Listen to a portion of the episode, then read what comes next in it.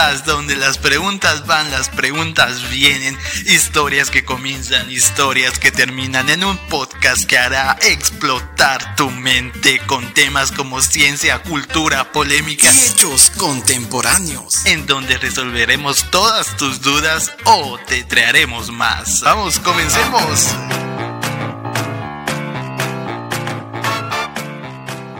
Le mando un cordial abrazo a cada una de las personas que se ha unido a este podcast de Atentum, donde el tema principal siempre será la historia y los acontecimientos verídicos que tienen que ser recordados para que la historia sea más que solo hechos, sea algo que podamos palpar, ver y volver a recordar para que sea de bien a nosotros, que podamos sentir lo que el autor, lo que las personas vivieron en aquel entonces.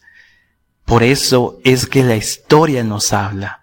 La historia nos quiere contar los acontecimientos que han pasado. No son solo hechos, no son solo personas que han muerto a causa de ciertos actos. No, es mucho más que eso. Es la inteligencia de las personas, inteligencia que no tiene que ser olvidada. Por eso es que hoy en este podcast número dos hablaremos sobre la historia. ¿Cómo nos habla la historia? Y la historia se puede definir como el de las principales manifestaciones de la actividad y del pensamiento humano en los tiempos pasados para saber cómo razonaban y cuáles fueron las costumbres junto con los hechos más notables de la humanidad desde que se dio la escritura nos tenemos que ir a las fuentes de la historia. En primer lugar, tenemos los restos. En segundo lugar, tenemos las tradiciones.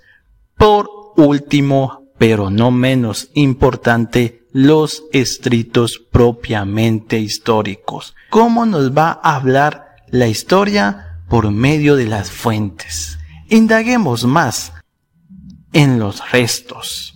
¿Qué son los restos? Los restos del hombre son aquellos como los seres humanos, obras, materiales o espirituales de nuestros antepasados. Un claro ejemplo es el año pasado. En plena pandemia se encontraron monumentos funerarios dedicados a las memorias quien según la leyenda fundó con su gemelo Rómulo. Y no solo eso, además terminó uno de los proyectos más ambiciosos tras años de restauración de Pompeya.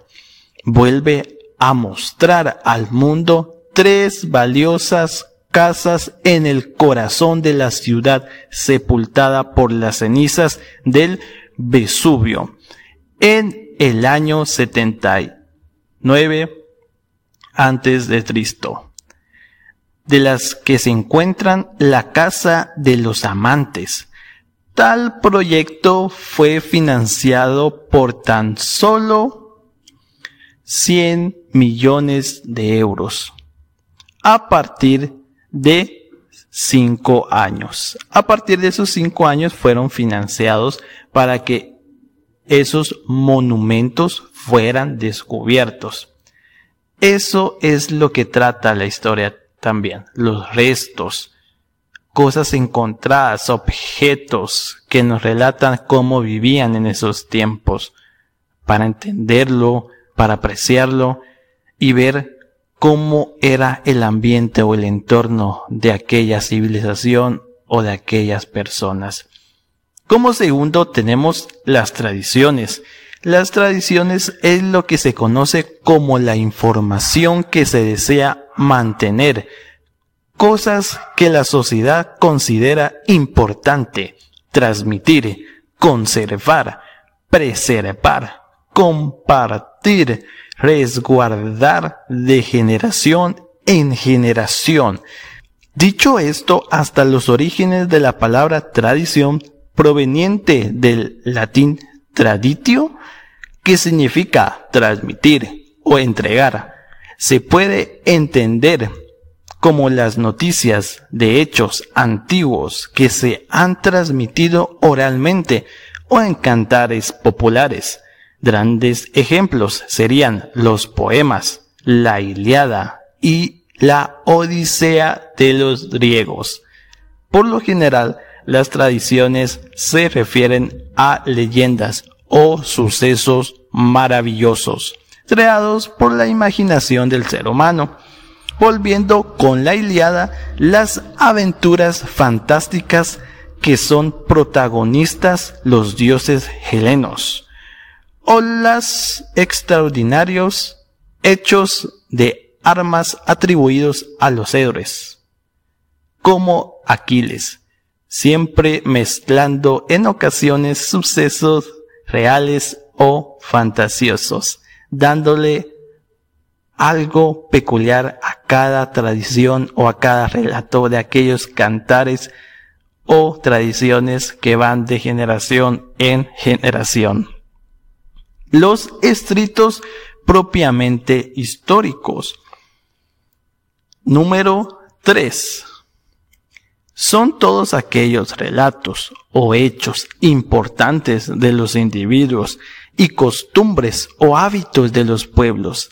Entre ellos puede ser los libros, la historia, las crónicas, las memorias o simplemente inscripciones que han llegado hasta nosotros, por ejemplo, en papiros, pergaminos, piedras, arcilla cocida y otros materiales.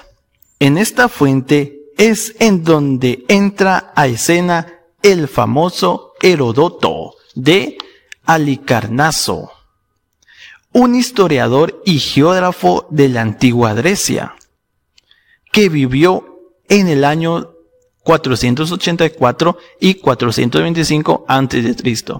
Actualmente es considerado como el padre de la disciplina histórica en Occidente.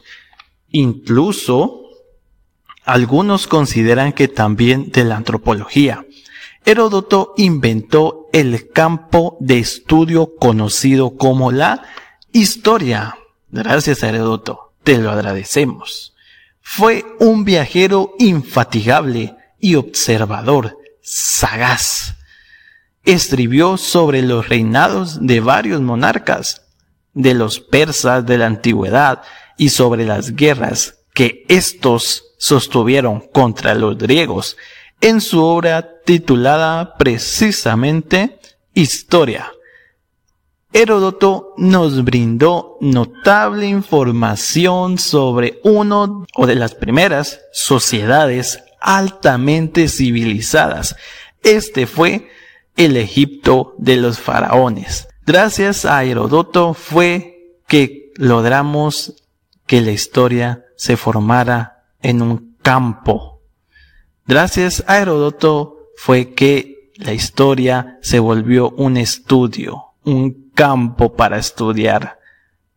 Posteriormente a Heródoto existió Tucídides, 460 y 395 a.C.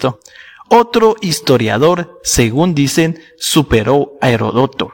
Tucídides narró la historia de la guerra, describe contiendas civiles que fueron de su época, poniendo palabras en la boca de sus personajes con interesantes discursos.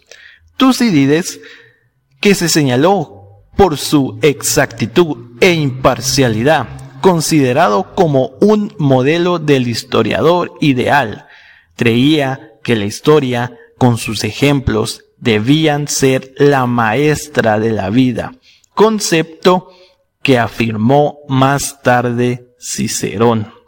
Lo afirmó en que luz de la verdad o a la luz de la verdad, la vida de la memoria, maestra de la vida. O en palabras de él, magistra vitae. Otros grandes ejemplos serían los documentos notables de la antigüedad. Son las inscripciones de los egipcios, babilonios, asirios y persas, puesta de relieve por los arqueólogos. También los antiguos testamentos o primera parte de la Biblia, la historia del romano Tácito y las vidas paralelas de Plutarco. También las interesantes crónicas de la Edad Media o los escritos considerados por algunos padres de la Iglesia.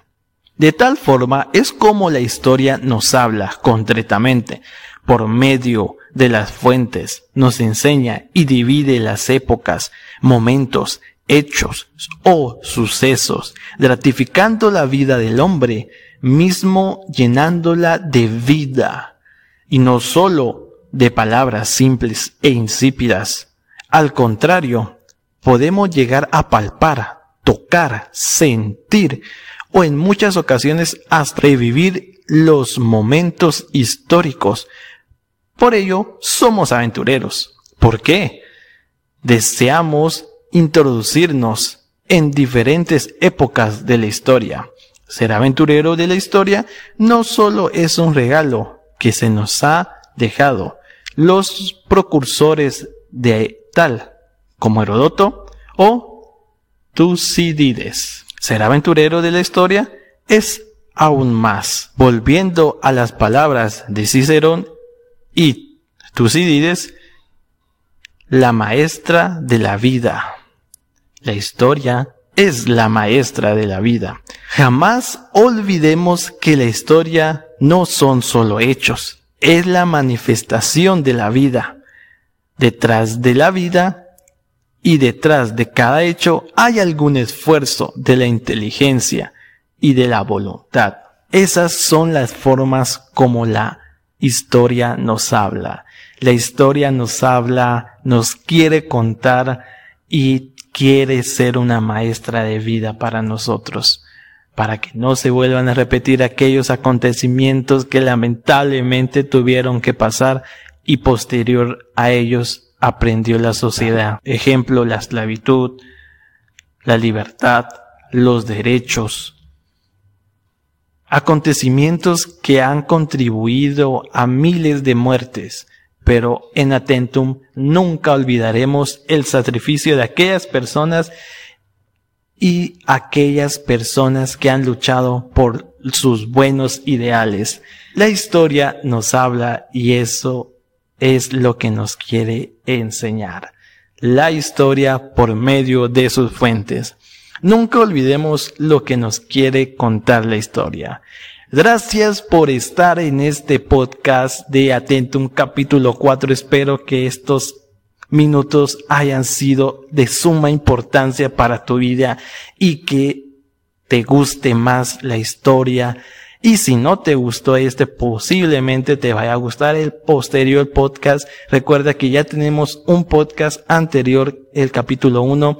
Síguenos en Spotify. Gracias por estar en este podcast. Comparte con aquellas personas que deseen ser aventureros de la historia y que deseen escuchar unos minutos sobre diferentes acontecimientos de la historia.